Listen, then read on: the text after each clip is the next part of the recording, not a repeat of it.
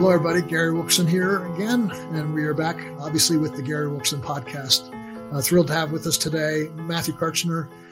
You're going to be amazed by this story and blessed by it. It's a story of the miracle-working power of God. If you know anything about World Challenge and our history, that's really what our ministry's all been about, seeing miracles from the day we started. And gang member Nikki Cruz got saved, to the drug addicts in the early days of to the days now where we're out doing evangelistic crusades and reaching people that come to know Christ. But I love stories that not only say I had transformation, I came to know Christ, but when God does great and marvelous and mighty things after the conversion experience. So Matthew, welcome. Thank you for taking the time to be with us today. Thank you for having me, Gary. Yeah, glad you're here. Now, this is a little bit unique. This is a first for us. First time we've ever interviewed anybody in Cambodia, and we're live right now. You're in Cambodia. What part of Cambodia are you in? In Siem Reap, not far from Angkor Wat, the big okay. Ancient temples. Yeah, I'm familiar with the area. Our ministry does a bit of work there with what we call development, helping impoverished communities develop a scheme to escape poverty, and also then it's an opportunity to share the gospel. So we love the country that you're working in, but it's been a long, and so it's just want our audience to know too. It's like 1:30 in the morning there for him, so he looks quite spry and looks like he's doing really well. Even in if it was me, I'd be halfway asleep right now, Matthew. What I was saying is it's been a long journey and a lot of transformation and a lot of things. We were just talking off camera there that. Just a starting place is we sort of grew up in or at least I was born in the same area where you grew up in Pennsylvania. Where is that? You were in Clearfield, Pennsylvania. Clearfield, yeah. And I was in Phillipsburg where I was born. That's where my father and mother pastored. If people have read the Cross and Switchblade, they'll probably hear that little town called that. And so Clearview was just, you said we were rivals in high school, huh? Yeah, high school football rivals. It's right off Interstate 80, not far from Penn State. That's wild. Yeah. Pretty close. Well, I feel we're connected then from our histories. Yeah. So you grew up there, and what? Tell me a little bit about your upbringing. What was your life like growing up there? Only child. Grew up in a strong Christian home. My mom's side of the family was a believing family for the most part. My dad's side wasn't. Dad met my mom probably around 1974, 75. And the word came through her dad, if you want to date my daughter, you have to attend church. So that's how he sat under solid doctrine preaching in Clearfield and under Pastor White and accepted Christ a while later. They got married then and had me. And you could say that's when the war began. There was a lot of spiritual warfare in I believe it, rather than delving so much into psychology, which I think sometimes nowadays we have a tendency to go into what happened in your childhood and where was your father and all that kind of stuff. All I know is that the enemy came in. My dad was willing to spend more time with me than any other dad probably I've ever heard of. Very outdoorsy kind of guy. So always wanted to go for a hike with me and showed me how to change the oil in the car and wanted to spend a lot of time with me, more than I wanted to back at the time with Saturday morning cartoons and that sort of thing.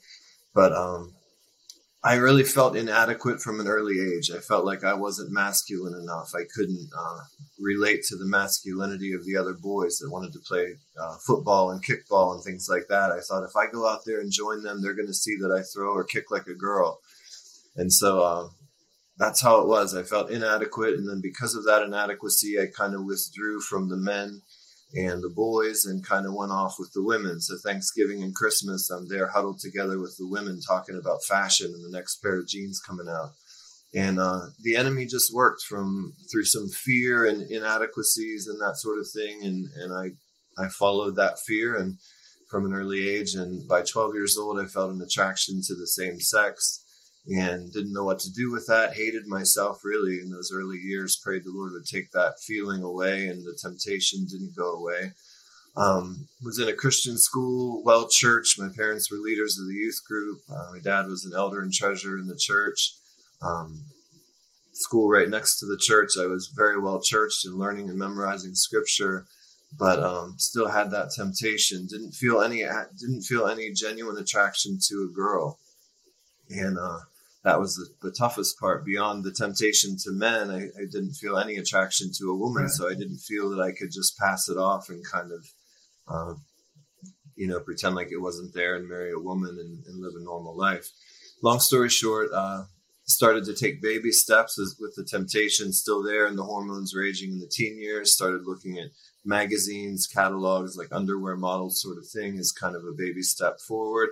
Then videos when that wasn't enough. And so you start to follow the sin, and the sin overtakes you. And it really began to rule over me as I followed it. And you would imagine that you would understand that it would just be kind of common knowledge. Well, where's this path going? If this type of porn isn't enough and this one isn't enough, and then a year later, this one isn't enough, and you're graduating further and further, obviously Satan's leading you to go out and act on all that in the end. But I couldn't see that. I was blinded in my lust. And I went to Pittsburgh, the nearest city, went to University of Pittsburgh. I was about 19, 20, 21, I think, when I started to really drink to the point of getting drunk. It runs in the family, alcoholism. So I veered away from it as best I could. And then eventually took that plunge about 21. Long story short, felt real counterfeit freedom, what I would call counterfeit freedom, where I felt like now I finally have the guts to do the things I've seen in the videos and have the guts to go off and say the things and do the things that I want to do, act out those fantasies. So it started out fun. It started out exciting. First, probably 5 or 6 years out in the regular bars. Then I would segue to the gay bar about 1 o'clock in the morning or so. Disappear. I would tell my friends I'm going to the bathroom, never come back. I would start to experiment with men and kind of be so drunk that I would pretend the next day maybe it didn't happen and feel shame and guilt, and then maybe 2 weeks later dive back into it. Eventually I came out bold and bold as a lion in that lifestyle, calling home drunk in the middle of the night, telling my family, if you don't accept me, then we're done, and that sort of thing. But it took me quite a few years before I was bold enough to come out to my family. I wrote them a letter rather than go home to the small town and face them. And the pastor came out that had dedicated me as a baby and had been with us through a lot of stuff. Every time we had a tragedy, we called the pastor. So they came out, the pastor came out and read the letter with a tear rolling down his cheek and prayed with Dad and Mom. And before he left, they said he turned around to them in the kitchen on the way out the door and said, "Don't look for this thing to be over anytime soon."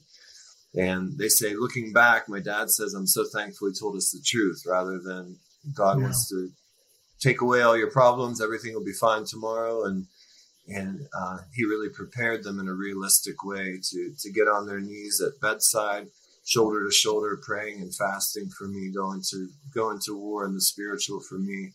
And, it was probably, I think, 2.5 years or so. I think I get my dates and times mixed up, but I think it was about 2.5 years after that day that the Lord came in at the 11th hour. I really came to the end of myself through addiction, and that was the only way that I was willing to look up, is when I was so severely addicted to alcohol. Was kind of the gateway. Once I had alcohol, I got into other stuff, mostly cocaine. And when the cocaine ran out and it was late at night, kind of whatever else was around. Cigarettes also, I smoked like a chimney when I had drinks. So everything kind of started from alcohol and then flowed from there. And alcohol also was the door that I opened that provided the guts to go out and, like I said, act on all the things. So if I had it to do over again, if I could go back to that day when I first got drunk, I might not do that. You know what I mean? Because I don't know that I would have had the guts to do all the things that I did and cause all the destruction and self-destruction that I did if I hadn't opened that door that I couldn't close. Long story short, the Lord called me to repentance through some really tough stuff. When my parents went to war in prayer and fasting, 9/11 happened. During that kind of time when I was out in that life, I turned on the TV out of a drunken stupor, started crying, realized that the Lord was bringing judgment on my country, that I might be next, and I wasn't ready to meet him. But I still wasn't willing. I was prideful. I was arrogant. I thought I came this far. I can't say I'm wrong now. This is who I am. You know, like the the anthems and the gay bars and Lady Gaga and all that preached to us these days. So it was a while later, there was a street evangelist in Pittsburgh on my lunch break. I worked for PNC Bank at the time, and an evangelist followed me into McDonald's one day, stood behind me and tapped me on the shoulder out of hundreds of people in the downtown area at the time and said, "Where will you go tomorrow if you died?" He seemed to kind of focus on me and invest in me, like seemed to narrow everybody down to me. And I thought, wow, he doesn't know my family back in Clearfield. That's 2.5 to 3 hours away. This has to be the Lord. But why? Because I had bought into the lie that the gospel doesn't apply to me. I have strange desires and bizarre fantasies, and I'm sick in the head. I'm a freak. So just leave me alone. Leave me die in this life. And the Lord started to awaken me, started to open my eyes, and it was kind of a gradual process. So it wasn't until some friends committed suicide, overdosed, and all kinds of stuff were happening that Satan was really revealed in that life, where it became very apparent. This is the path of destruction. You've been had. You know what I mean? And at that point, when I knew that I would be a quiet funeral, then the Lord came in with the conviction. I was having heart palpitations from the cocaine and internal bleeding from stomach ulcers, and in the hospital, not knowing how I got there several times, and just craziness. And I was doing sit-ups, push-ups on my floor in my filthy apartment in Pittsburgh, waiting for somebody to come that I had met online. He was going to come for the weekend. We would have sex all weekend. That was the Sodom and Gomorrah kind of life that I lived. Very common among men in the gay lifestyle, whether they want to admit it or not. And I was preparing for him because I was going to put on this display that I was attractive and functional and everything. I kind of put on a good facade. And as I'm doing that on the floor, I'm doing the sit-ups, and I can feel this tension in my chest, really the war over the souls of men, that the enemy's hanging on to me with the lies about who my false identity and homosexuality and gay life, and the Lord calling me to repentance, the One World Bank. And I worked in a bank, and we were doing mergers and acquisitions, kind of back office work. So that interpretation of end time scripture kept coming to my head as I was working in the bank. Earthquakes in diverse places and other end times prophecies were coming through my head. It's kind of like time is short. You must repent. And so it's kind of like the enemy has me by the throat, and the Lord saying, I can get you out, but you have to surrender. You have free will, right? So I said, okay, either in my spirit or out loud. I don't remember, but I felt the spirit lift to the left-hand side. That might sound strange or crazy, but I remember feeling that it was lifting to the left-hand side of me. I got up and was in front of like a chest of drawers kind of thing. There was a mirror on there. So I looked at myself in the mirror. It was kind of like, where am I? What happened? It was like I had been released and free, truly born again, that I had been set free. And now, so now what? So later that evening, I got on my knees. I prayed the sinner's prayer I remembered as a kid. I went to church that Sunday.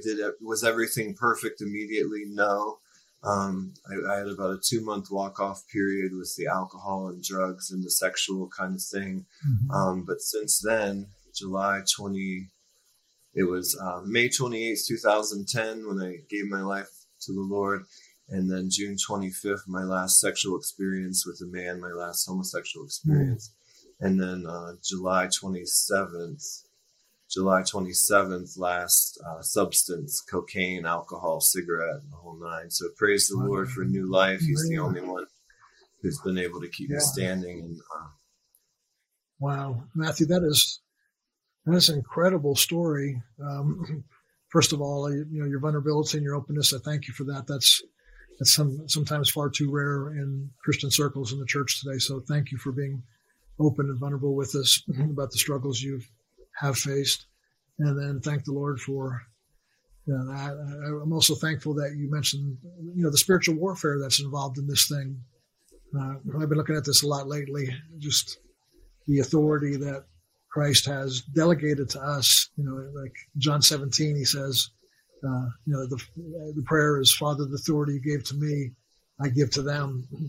And, like you said that your free will, you had to cry out to God. You had to in some senses, to the small degree that you know how, you're taking authority over that. And I'm sure your parents were, you mentioned that as you were telling your story, you mentioned your parents were fasting, praying, and you added that third element, you know, the spiritual warfare that's involved in this thing. And I also want to thank you for talking, you know, adding the part that says, you know, that your pastor said to your parents, you know, don't expect this thing to be, you know, a one-shot prayer, you know, fasting on a Monday and then see the results on Tuesday. That I'm thankful that your parents stuck with you and prayed over you and believed for you and did engage in that spiritual warfare, because no matter what kind of habits or hang-ups or sins, patterns we get into, and we all have them, you know, we have to, you know, there has to be that spiritual breakthrough. And thank God you had that. Yeah. Did you stay working in? Sorry, go ahead, Matthew. Can I say one more? Yes, please. The one thing that was really, really crucial and vital, like I was not really having, I mean, I had faith. I believe I had faith. We could argue about whether or not I was truly born again and the Lord chastised me in my deep sin or how that all went. But the point that I'm trying to make is that I was trying to get the approval of my parents. And I thought, if I can just get them to approve it on some level, it's kind of like God approves it. You know what I mean? Almost like nowadays, if the government approves gay marriage, then maybe God changed his mind in some roundabout way. It's like, that doesn't even make sense. But I think that's how society thinks of things. And so I thought, if I can push them, and so it's Satan working through me, force them to turn away from the Lord, because that's the only way to do it. They would have to say, you know what, you're right. We love our son more than the Lord God Almighty. We'll turn our back on his word and hug you, and we'll all die together. I mean, it's crazy what I was doing, what the enemy was doing through me. I didn't realize, but they refused. They really stood on the word of God. Like, we love you unconditionally, but this is nothing more than sin. There's nothing new under the sun. This is not some new thing that we're going to approve and endorse next year. That it's just sin, and that's all it is. But I'm so thankful they did that, because it was an Abraham Isaac kind of situation, and in choosing me and in choosing the Lord and his word, in the end they chose me, because he came through, and I believe that it was in part due to their obedience that he came at the 11th hour. Praise the Lord. Amen. And that would be your advice to parents when they get the letter like you wrote to your parents? Would you advise yes. them to act pretty much just like the way your parents did, or any other things that yes. might be added to that?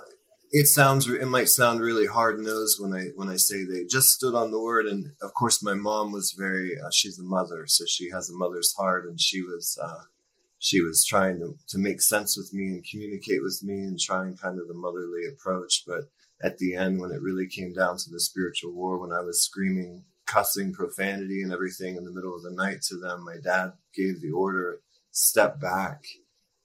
It's a spiritual war. He said sometimes when I would call home late at night that it wouldn't even be my voice anymore, if you know what I mean. Wow. So the enemy was coming through me to that degree.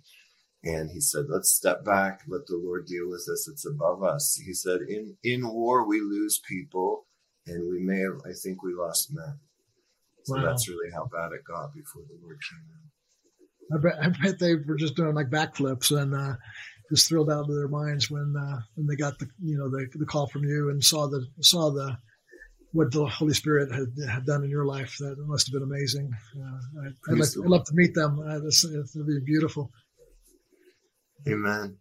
Yeah. Gary, you asked about PNC. Can I answer that question too? Yeah.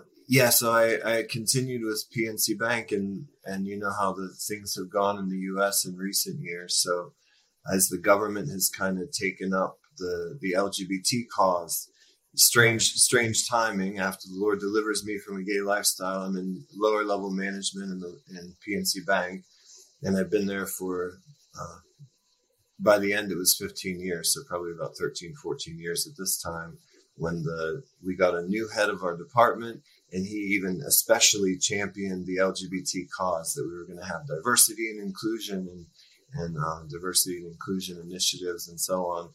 And part of my role was to do communications within our department. So communications out to the department about what was going on every week. And so it kept coming across my desk that I was required to support the LGBT agenda, to send people down the path of destruction that I nearly followed to my death and saw many of my friends die in, and I couldn't do that. So that's how the Lord led out of PNC. I went to my boss. We had a good relationship, nothing personal with him, but he tried as best he could to transfer my responsibilities and kind of swap some things. And ultimately it came down to diversity is one of our PNC's core initiatives or core, what do they call that? Core values, core values. And if you're not willing to support our core values, maybe it's time for you to go. And that's how the Lord led out. And I knew that I was called to the mission field. And so just prayed, Lord, what's next for me? And I was an Uber driver for a while.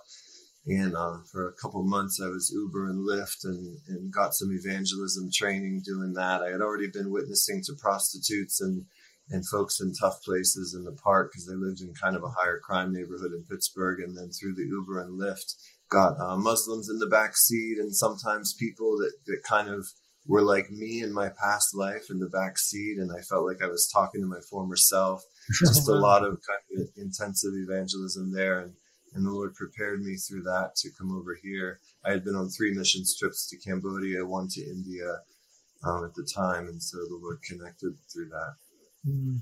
Well, I'm glad you're there. I want to talk about that in just a minute. But first, you know, sometimes when somebody comes out of, you know, like our background in our ministry with Teen Challenge, the drug rehab program, a lot of folks who come out of addictions end up, you know, having a very sympathetic heart, a lot of compassion, and some even involved in a ministry in that arena.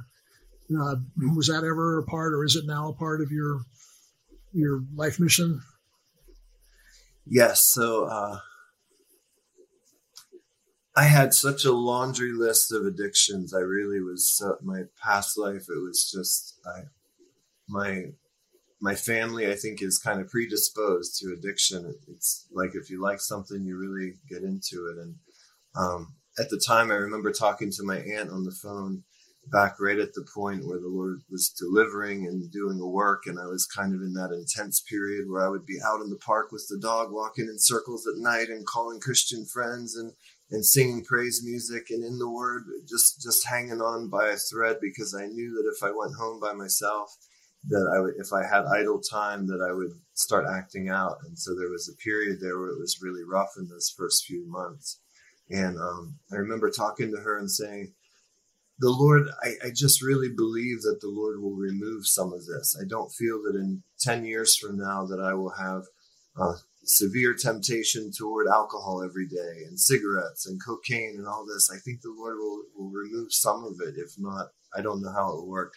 And so he really took away the, I don't wake up every day with temptation to alcohol or cigarettes or drugs. Praise the Lord. That's gone. Maybe on a fleeting thought or, you know, special occasion or something when I'm in a situation where I hear a song or something that reminds me of something. But for the most part, it's not something that I deal with daily. But the homosexuality, to be really honest, and this has caused me a lot of trouble in church circles, because I really feel convicted to be honest about this, because if I'm not honest, I can't help anybody who's still in it. I do still have temptation toward homosexuality. So I haven't acted on it, like I said, praise the Lord, in 12 years now, and have no intention on going back to it. The Lord has done such amazing work that I live to please him. I want to be close to him. Any step back into that is a step away from the peace that passes understanding and all that he's done for me. Yeah. So, but long story short, that's where the Lord's kept that temptation. And my belief about why is that I can still shed a tear with somebody who's struggling with homosexuality, because it's not far from me. You know what I mean? Mm-hmm. I'm still dealing with that, and I have victory over it. But so long story short, that's my primary ministry here, is to focus on the LGBT, to go and look for folks in the marketplace. This is a third world developing country, so it's a pretty simple life. You have open air markets all over and hair salons and that sort of thing. And the Lord leads in interesting ways.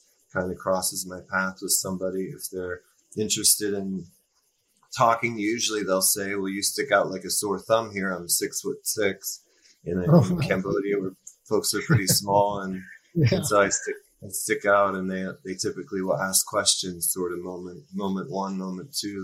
They'll ask, well, why are you here in my country? And that's how the Lord leads to testimony. And Lord willing, they're open to hear the gospel, and that's how it usually goes. My goodness. Wow. That's profound. I want to ask you to address the culture there in the sense of the acceptance of your ministry. They're not the acceptance of the homosexual lifestyle, but the acceptance of, ministering, here in America, the conversion, the outlawing conversion therapy, I think is what they call it, which I don't think I fully understand what the government or they even mean by that. And it's always confused me a little bit too. Maybe if you want to talk about this, you can. If not, we can get right into your mission there. But just, it's like the fluidity, the sexual fluidity, gender fluidity, sexual fluidity, that's promoted. That's part of diversity. But if you're involved in a gay lifestyle, and then you don't want to be anymore, now all of a sudden that's off the table. You can't have that kind of fluidity. You can't have that kind of openness or. Have you experienced that? Like, do you hear, like in the secular culture, whether it be in America or Cambodia? I'm asking a lot of questions here at once. And what would you say the differences are between, and we can take those one at a time. I can come back to them if you want me to. When Castaway Ministries is the name of the ministry that I'm under and founded a few years ago, and praise the Lord. It's a small, just homegrown kind of thing. But, anytime anyone hears about quote unquote ex-gay ministry, they associate it automatically with reparative therapy. And the concept really, when somebody says reparative therapy, especially if they're from the LGBT activism kind of arena, they're picturing that you and I get together because we're pastors or missionaries, and we get together in a group and we sit in a circle, and then we're trying to, typically, because historically mistakes have been made in ex-gay ministries, right? So you kind of tell folks sometimes what they want to hear, maybe not exactly what the Bible says. So maybe you and I started an ex-gay ministry years ago, and we stand up in front of this circle of guys and we say, if you follow the 10 steps that we have laid out here, you will have no more same-sex attraction after X amount of time or whatever, which the Bible doesn't guarantee. So that's the core problem, is that ministries have lied in the past, and now they're pointing fingers at all of us, saying you're just like them, and you're trying to tell someone they can go from gay to straight. And it's like, well, I don't even say that about myself necessarily. If you want to say that I'm still gay, I guess that's okay. I don't like that term, and I don't feel that the Lord likes it, But if you want to say that because I still have temptation toward the same sex, then that defines me as gay. To me, that's not right. That would be if somebody wakes up every day with temptation to lie, but they don't lie, so they're nothing but a filthy liar. That doesn't make sense biblically. But so they're pointing the finger and saying, how dare you try to change people from gay to straight? And it's like, that's not what I'm trying to do at all. What I'm trying to do is get people to share what the Lord's done for me, he can do for them, to share the gospel, which requires repentance for everybody. It doesn't matter what temptation they struggle with, what type of sin struggle they have. Everybody's required to repent and put their faith and trust in the Lord Jesus Christ and walk in newness of life. So you could say, well, that's reparative therapy led by the Lord. It kind of is, right? But it's not man-led reparative therapy. Like, I would just be encouraging you to have a good relationship with the Lord, to be in his word, to be taking correction from him daily, right? To be walking with him, and he will do all the work of reparative therapy, quote unquote. Somebody who has a propensity, like you mentioned, alcoholism in your family, there does seem to be some things that maybe genetically happen, and you're predisposed towards certain behaviors and stuff. And I've noticed too, some people, we'll keep on the theme of an alcoholic, some people that have an alcoholic problem whether it's an abusive situation or they're straight up alcoholics, they meet Christ or they've known Christ, but they really surrender, like you said. And I've seen this kind of diversity. Like some people, their whole life, they just say, "Hey, I have to keep fighting the battle. I have to, I get tempted occasionally. If I'm in a restaurant and somebody orders a glass of wine, I desperately want it. So that's, and then others say like, man, I got instantaneously set free. Now everybody wants that one. Everybody wants the one like no more temptation, no more problems. But I do find the ones who do get the temptation still, if they really, if their heart is really owned by God and they give all to God, that constant, temptation and difficulty, I've heard them say time and time again, it keeps me dependent on the Lord. It keeps me hungry for him. If I didn't have temptation, I'd probably end up getting haughty and, lose compassion for others who don't have my miracle breakthrough. So I don't think there shouldn't be considered at all a second class. Like, okay, you got a better deliverance because you don't have any temptation anymore. Now, in that kind of ministry in Cambodia, do you get any kind of social or political, a lot of negative pushback against you in your ministry? No, not as of yet. I think you've been to Cambodia because I heard you speak on a video recently, something about Buddhist nations, maybe not Cambodia, but probably somewhere over here. Long story short, Cambodia has experienced horrific genocide, like a Hitler-style dictator back in the 70s, Pol Pot, you probably knew of that. And so they're coming out of a lot and still kind of rebuilding and still looking to kind of Thailand, the next door neighbor, is kind of an older cousin or uncle kind of country with similar culture, but much more developed. And so because they look up to Thailand, and Thailand is a hub really for transgender surgery and transgender culture and LGBT culture. It's really like a mecca for it. It's like a Las Vegas times 20. And so because they look up to them, there's a little more acceptance of LGBT lifestyle here recently. But historically, it's been pretty conservative. In terms of not conservative out of fear of the Lord, but conservative out of karma, really is the reason that people, there's a concern that I'll be reborn as a lesser being if I do bad, So there's also another Buddhist teaching that if someone is transgender, if they have same-sex attraction or transgender, they call it the third sex. And they will, so it's kind of like literally, baby, I was born this way kind of concept within Buddhism, where they feel that they were born into this third gender because of past life sins, because of sins in the previous incarnation. Wow. So there's a lot of confusion around what it is to have same-sex attraction. But somebody coming in from another country, in part because of all the hardship in the past, because of the genocide and the rebuilding and the flood of relief. It was like a Haiti kind of thing back in the 1990s when the doors reopened after the genocide. And so the Red Cross and many, many relief organizations, I think it has more nonprofit NGOs than any other country in the world, or it's number 2 or something even now. And so people associate with someone coming from the West who looks like me. You're coming to help my country.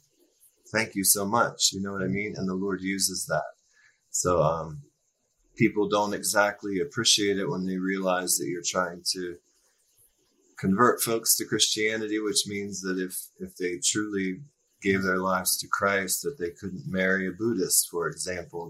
That can become a point of conflict. But typically, day one, when people see you coming or hear that you're a missionary, they think of it as just another religion, and all religions want us to do good and be a good person. So in one sense, that's not good, because that it's a lot of confusion around the gospel that has to be clarified. But in another sense, I think at a government level and whatnot, the Lord gives grace through that, because they don't see Christianity as a threat. Yeah. And do you get back to the United States often, or not too much? Yeah, so beginning of COVID, got back there, got stuck there when the planes were shut down. Okay. Couldn't get an airplane back. So it was about 10 months in Clearfield in my hometown. Okay. And that was a blessing to be with family, but it was also challenging. And so I thought, well, when I'm here then, even in my small town, things have changed quite a bit since I lived there many, many years ago. And but I thought, I'll witness to folks just like I would in Cambodia here, you know, go to Walmart and run into somebody and share Christ with them. So there was a guy in Walmart, a younger guy, and I felt pretty sure that he had a struggle with homosexuality. So shared with him. My wife was standing right behind me within just a couple steps from me. And I shared with him and he was fine. It appeared like everything was fine. And then I heard from his mom through Facebook later that day that, my son thought you were hitting on him today, kind of thing. And my wife standing right behind me, she said, no, there's no way. So he's just saying whatever it takes to shut your mouth. So it's really a spiritual war. People will kind of say whatever it takes to shut down the gospel. Another one in my hometown, there was somebody who was going through a transition to go from transgender to look like a woman and so on, had left his wife and family and went to share with him. It was based on another person's request, kind of a mutual friend had requested that. My wife, again, sitting there as a third party, as I'm getting my hair cut, I felt like that was the only way I could earn the right to be heard, is to get a haircut. So did that and shared with him. Everything was fine. I thought, I hope I didn't offend him. I just shared my testimony, didn't even get into how it applies to him or how it might apply at all. But right. Gave him a hug at the end and felt like I hope I didn't offend him too much. And everything was fine. So we got home, got another backlash through Facebook about from his former wife, was apparently an advocate of what he's doing now, believes in it. So she was attacking me and other people that he knew. And then another person in my hometown area, the same kind of thing. We'll see you in hell and all this kind of stuff. So much, much different. I was sharing with somebody recently, I'm in the 1040 window here in a Buddhist country where you would just imagine that it's spiritual darkness compared to the U.S., but actually it's reversed for this kind of ministry. People over here are kind and sweet. It would be like several generations ago in the U.S. where the respect of elders are revered. So I'm old enough to be most people's elder these days in my 40s. So usually when I'm sharing with somebody, they're younger. And even if they don't believe, they'll say, thank you, sir. Wow. And so back home, it's the opposite of that. That's for sure. Yeah. Wow. Yeah. Yeah. Well, that sounds like, we talked earlier about the spiritual warfare that your parents went through on your behalf. And, now you're battling in a spiritual warfare. That's, and it's not an easy thing. Sometimes it can, it's, I've been looking at this thing lately. My wife and I have been talking about these words, the accusations that the enemy brings. And it could be just that the voice of the enemy himself, or it could be somebody saying something about you. It could be, today, social media, it's, so easy to get accusations against you. And, we all know we're going to have accusations. But the second word we've been talking about is we call it agreements, where we wrongfully begin to agree with those accusations. And I think that's, Satan's not really just after accusing us. Really what he's after is getting us to agree with him. So he says, you're worthless, you're no good, you'll never, you're going to be drunk the rest of your life, you're stuck, and we start agreeing with him. Yeah, I am worthless, I am unloved, I am no good. And then you build your identity out of that. I really believe, Matthew, that you're doing an amazing work. I love your testimony. And yet at the same time, I want to encourage people that are listening to us to put you, your name and your ministry. We'll have all the notes about your ministry and how to connect and contact with you in the show notes here, but that they would pray for you. I hope that several people will choose you and your ministry to pray for daily. Really intercede, because what you're doing is so rare, number one. It's so important, number two. And number three, it's such under attack, both by the enemy himself and by culture. And as you've alluded to several times, through Facebook and other social media, you'll find that. And so, we're living in some tough times, but the light is good. Our time's running out here, but any last thoughts or comments? Anything we missed?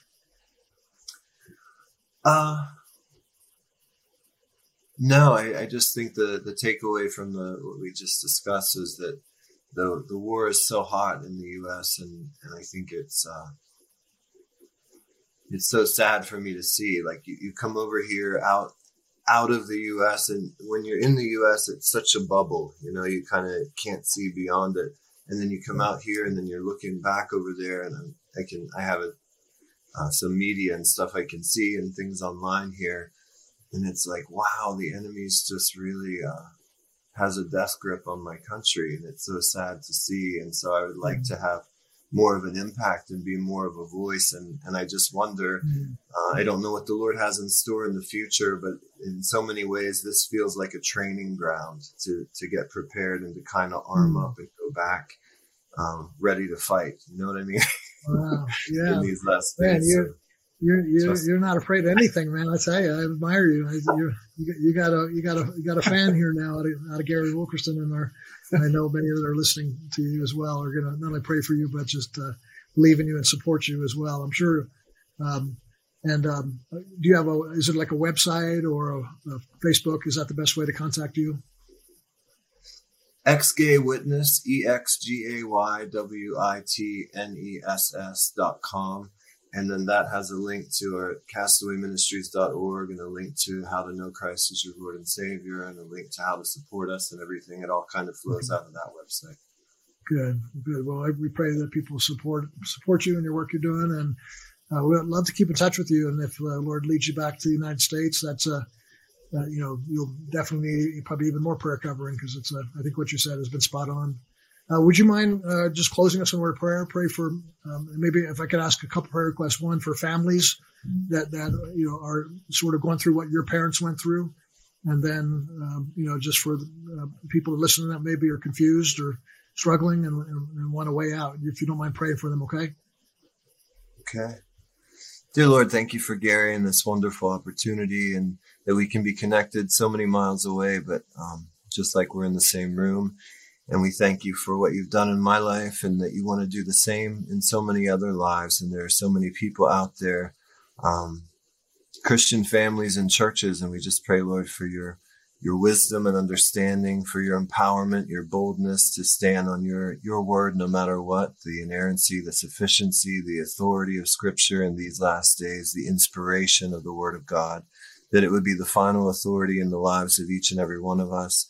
That folks struggling with homosexuality, that you would give them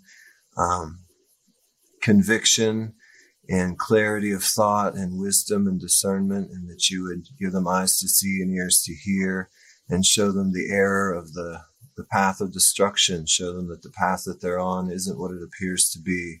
We pray, Lord, for an awakening in the U.S., that you would bring us back to you where we started. We made a lot of mistakes over the years, but we were founded on biblical principles.